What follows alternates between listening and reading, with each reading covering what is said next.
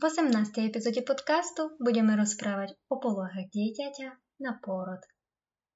Vítaj na podcaste One Wave Mamas. Podcaste, kde budeme skúmať všetko o tehotenstve, pôrode a šesto nedeli.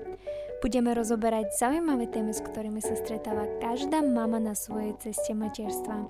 S vami budúca Dula, Ľudmila Kovalčuk.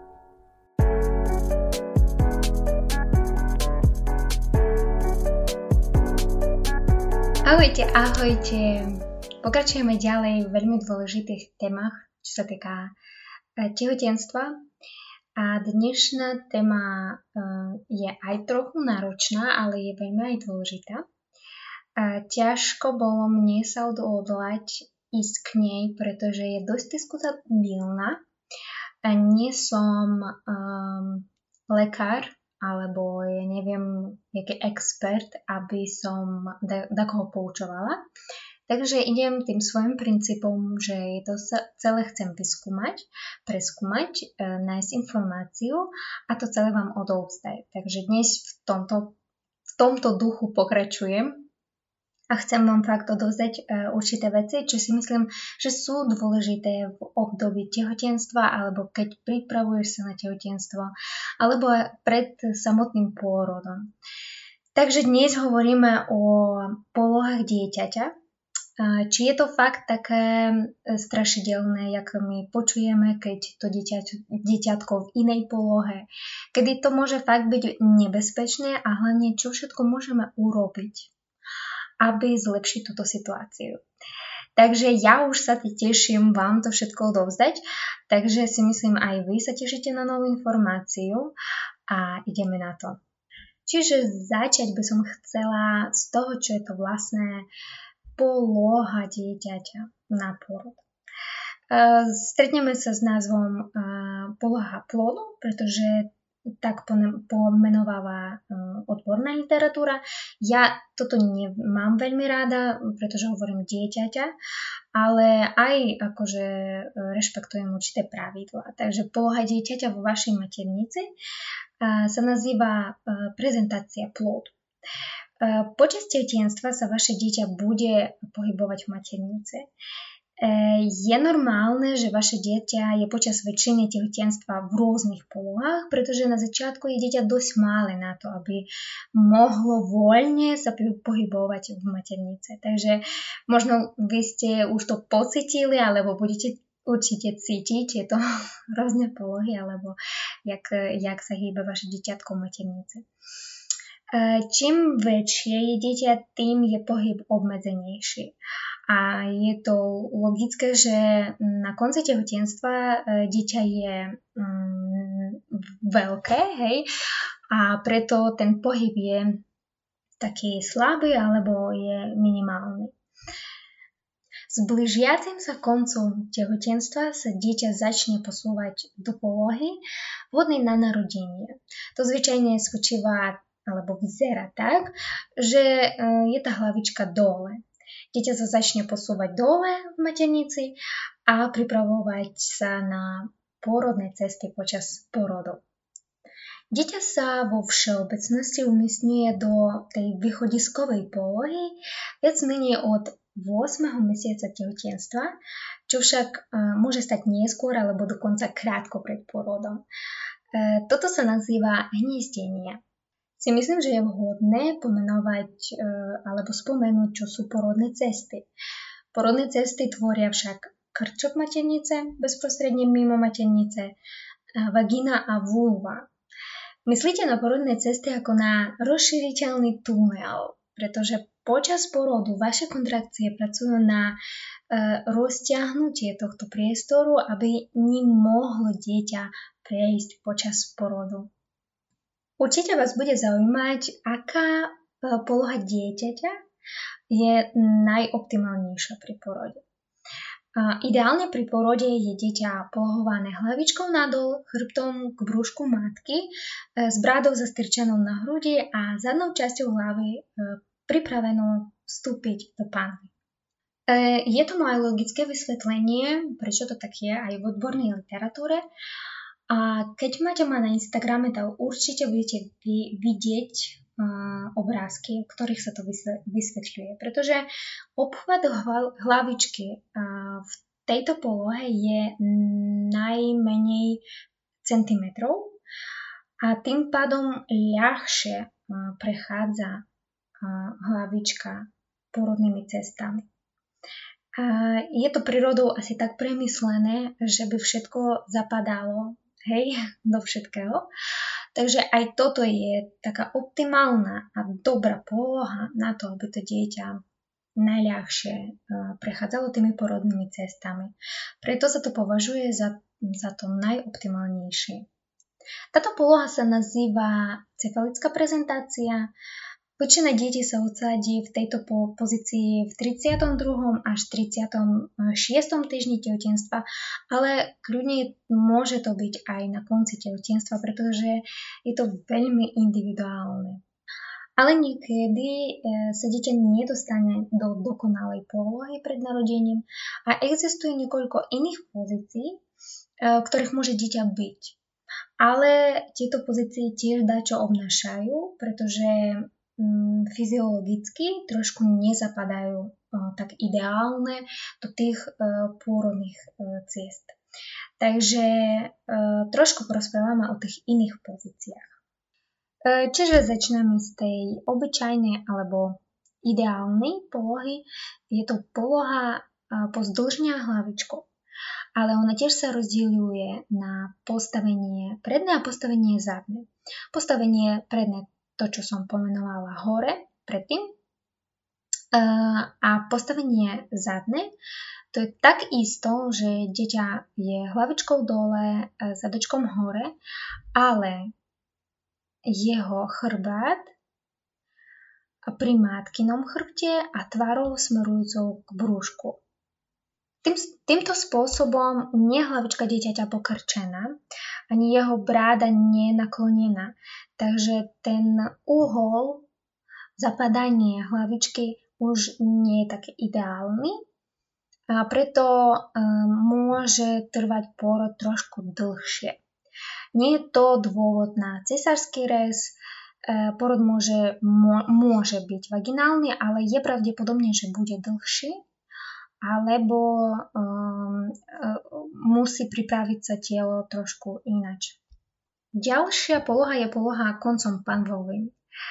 Táto poloha je veľmi diskutabilná, veľmi zaujímavá. Aj som sa stretla s rôznymi názormi a skúsim to trošku vysvetliť a povieme tieto plusy a minusy. V tejto polohe je hlavička dieťaťa hore a zadočok dole. To znamená, že pánva dieťaťa je v kontakte s pánvou matky a zvyčajne sa dieťa otočí iným spôsobom, hlavičkou dole, ale môže sa to stať, že dieťa zase sa otočí a hlavičkou hore. A približne 3% sa nikdy neotočia a zostanú e, v polohe koncom panvovým. V skutočnosti e, vieme, že dieťa, keď je v polohe koncom pánvovým, často u budúcich matiek vyvoláva úzkosť alebo strach pretože my vieme, že v našej realite koncom panovom, keď je dieťa, to znamená cisársky rez. E, je však v týchto prípadoch skutočne indikovaný cisársky rez. E, môže sa pokúsiť o vaginálny pôrod, skúsim to vysvetliť. V roku 2000 boli zverejnené výsledky veľkej štúdie, tzv. termín záverový pokus. Podľa tejto štúdie v prezentácii bolo odporúčané, v každom prípade, keď žena má na konci tehotenstva dieťa v polohe koncom ponovovým, jej pôrod mal by skončiť cesárským rezom. To sa však e, chytila lekárska komunita a začalo sa to robiť veľmi rutinne, veľmi často, bez toho, aby bol pokus o vaginálny pôrod. Ale napriek tomu, že odporúčanie týkajúce sa e, termínu koncom panvovým prijala väčšina významných medzinárodných organizácií v oblasti zdravia. Medzi nimi boli iné organizácie, ktoré s tým nesúhlasili a ktoré ďalej pokračovali v tom, že pomáhali ženám porodiť v takom prípade vaginálne. Začali sa robiť nové výskumy a prišlo k tomu, že žena môže porodiť vaginálne, aj keď dieťa v polohe koncom panvovým, ale vyžaduje to vysokoprofesionálny personál. V roku 2006 sa uskutočnila ďalšia veľká štúdia, ktorá bola oveľa väčšia ako termín záverový pokus, ktorá zverejnila nádherné výsledky k tomu, že dá sa porodiť vaginálne, keď budú e, splnené určité podmienky a keď bude zaškolený e, určitým spôsobom personál. V súčasnej dobe už neodporúča sa cisársky rez ako prvá možnosť, keď je dieťa v polohe koncom panvovi.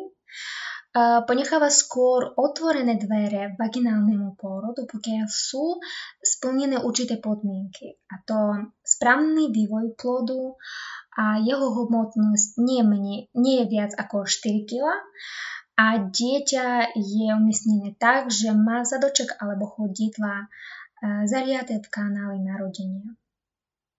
Takže všetko je možné, aby bol záujem to riešiť aj dobrý lekár alebo špecialista, ktorý by vás vedel viesť e, celým pôrodom. A ešte predtým sa považovalo, pred tými všetkými štúdiami sa považovala táto poloha za vhodnú polohu na pôrod. A poloha, ktorá vyžadovala najmenej zásahu, pretože v tejto polohe má byť všetko harmoni- harmonicky a, a má byť ten priestor na ten pôrod. Takže tak. A čo môže byť nebezpečné takéto priečná poloha plodu?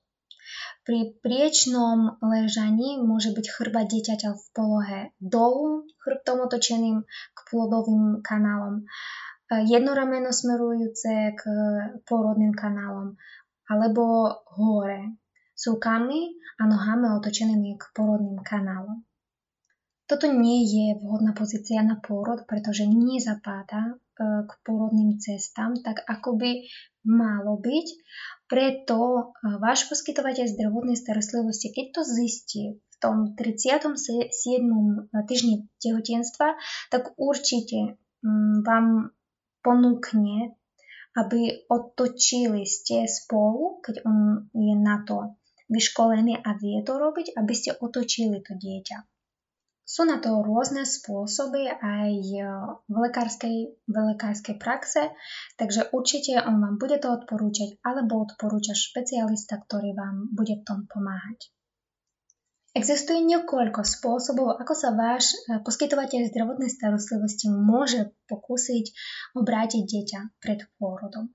Tieto metódy nevždy fungujú, na to treba byť otvoreným a niekedy sa dieťa môže aj náspäť sa vrátiť a pokúsiť sa zase vrátiť sa do tej polohy, aké jemu sa páči. E, niektoré z týchto techník môže skutočne vyskúšať doma, a ktoré vám nepoškodia ani nepoškodia vašemu dieťaťu. A môžu pozbudiť vaše dieťa, aby sa samo otočilo, ale existuje veľká šanca, že nič sa nestane. Ale ja si osobne myslím, že aj keď nie je to zaručené, môže byť to neúspešné napríklad, ale stojí to za to vyskúšať. Lebo môže to byť úspešné a môže to vám pomôcť. Takže pripravila som pre vás niekoľko spôsobov alebo metód, ako by ste to mohli urobiť. Takže prvé, čo spomína sa v literatúre, je moxovanie.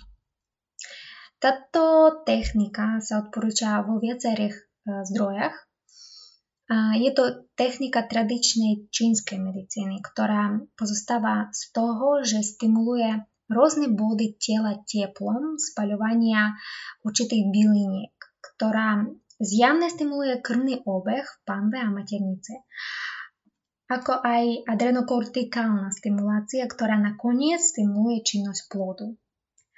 Miera úspešnosti je pomerne vysoká, ako ukazujú rôzne štúdie, a na rozdiel od niektorých iných e, metód alebo technik nemá nevýhodu v schopnosti vyvolávať pôrod.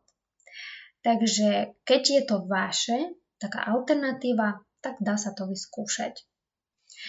E, ďalšia technika alebo metóda, ktorú vykonávajú väčšinou lekári, ginekologovia alebo porodníci, Je to vonkajšia cefalická verzia.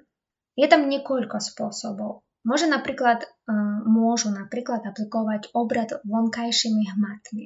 Lekár sa pomocou vonkajšieho tlaku na brúško matky snaží otočiť plod v maternici z jednej polohy do inej polohy. Hej. Tento postup nie je možné aplikovať vo všetkých prípadoch. Dôležité je váha babetka, množstvo plodovej vody a mnoho ďalších ďalších faktorov. A hlavný faktor je ten, nakoľko dobrý v tomto môže byť váš lekár a nakoľko ste mu dôverujete v tejto metóde. Čo môžete urobiť od seba? Hlavne venujte svoju pozornosť držaniu tela. Prečo? Polohy, v ktorých je vaše brúško nižšie ako chrbát, uprednostňujú umiestnenie dieťaťa do prednej e, cefalickej polohy, čiže do tej ideálnej, pretože v dôsledku gravitácie bude mať chrba dieťaťa tendenciu byť umiestnený v spodnej časti brucha, Pokúste sa nakloniť pánvu dopredu, keď sedíte, pričom dbajte na to, aby vaša kolena boli nižšie ako boky. A vyhýbajte sa pozíciám, ktorých sa sklaniate dozadu, pretože chrbát je nižšie ako brúško. A toto vám veľmi neprospieva v zapadaní hlavičky dieťaťa do pánvy. Cvičte cviky, ktoré podporujú optimálnu polohu dieťaťa. Plávanie je ideálnym cvičením pre dieťa, aby to sa dostalo do tej polohy hlavičkou dole. Najlepšie je to plávať dolu hlavou a vyhybať sa plávaniu na chrbte, aby ste podporili správne umiestnenie dieťaťa. Ten istý gravitačný princíp. Cvičenie určitých cvikov z jogy, najmä 10-15 minút denne, napríklad poza mačky, kde žena môže stať na všetkých štyroch a hýbe pánvou a cíti to telo, plus pomáha gravitácia. Hlavne, to je hlavné slovo, asi celkovo v porode. Môžete vyskúšať takže loptu, buď e, pilates s loptou, alebo doma robiť určité cviky, keď pozeráte televíziu alebo proste relaxujete. Môžete skúsiť precítiť svoju pánvu a taktiež e, pokúsiť sa s tým babetkom nájsť ten kontakt, aby ono našlo tú svoju správnu cestu. Dnešná doba nám ponúka veľkú možnosť nájsť veľa cvikov a veľa tréningov na to, aby sme to vedeli urobiť. Takže je to len náš o tom, nakoľko my máme záujem nájsť tieto cviky. A na záver som nechala takú metódu alebo techniku ako rebozo. Určite už som spomínala v nejakých iných epizódach podcastu o tom, ale dnes by som chcela trošku viac uh, ponoriť sa do tejto techniky. Rebozo je názov pre šátku, ktorý pôvod treba hľadať v Mexiku. Už od používajú ženy v Mexiku a Latinskej Amerike e, šatku rebozo. Jej využitie je naozaj rôzne. Šatka rebozo sa využíva v tehotenstve na mierne cvičenia, mm, prostredníctvom ktorých je možné zmierniť či odstraniť bolesti v oblasti okolo brúška, v bedrovej oblasti, ale aj oblasti chrbta. Šatka rebozo dokáže veľmi dobre zmierniť pôrodné bolesti a kontrakcie, ale dokonca aj pomôcť babetku nájsť optimálnu polohu na pôrod. Samozrejme nie šatka sama o sebe, ale techniky, ktoré sa s touto šatkou vykonávajú. Rebozo je preto dnes súčasťou výbavy mnohých porodných asistentiek a dúl vo všetkých kutoch sveta. A pre techniky s rebozom sa rozhoduje v dnešnej dobe čoraz viac a viac žien a manželských párov. Takže je to na vás, čo zvolíte či jakú techniku si nájdete, alebo čo bude viac vám sedieť, e, jak vy sa k tomu postavíte, čo pre vás je to zaujímavé, pretože pôrod je to veľmi jedinečná vec. Treba ešte pamätať veľmi dôležitú vec, že každý človek má tú svoju jedinečnú cestu. A možno aj vaše dieťa bude chcieť si zvoliť inú cestu alebo inú polohu a je to jeho cesta. A keď to nejde iným spôsobom, tak treba sa odovzdať tomu, že môže byť cesársky rez. A cesársky rez to nie je vaše zlyhanie, je to takisto cesta a je to takisto pôrod. A pre vaše dieťa to môže byť najoptimálnejšia šanca. Pôrod a kontrakcie sú náročné, ale meniace život. Je normálne, že máte starosti s polohovaním svojho dieťaťa alebo máte nejaké obavy. A aj keď sa to vyskytne, neváhajte a porozprávajte so svojím lekárom, porodnou asistentkou alebo so svojou dulou. A verím tomu, že nájdu sa riešenie. A ja vám ďakujem, že tento čas ste stravili so mnou. Môžete sa podeliť so svojimi skúsenostiami. Aj keď dúfam, že ste sa tu niečo dozvedeli a niečo vám to pomôže, môžete nájsť ma na Instagrame Určite uh, dajte follow, pretože máme tam veľa zaujímavých vecí, ktoré môžu vám pomôcť v vašom tehotenstve a porode. A ja vám prajem krásnu náladu na dnešný deň a počujeme sa o dva týždne s novou témou. Čaute, čaute.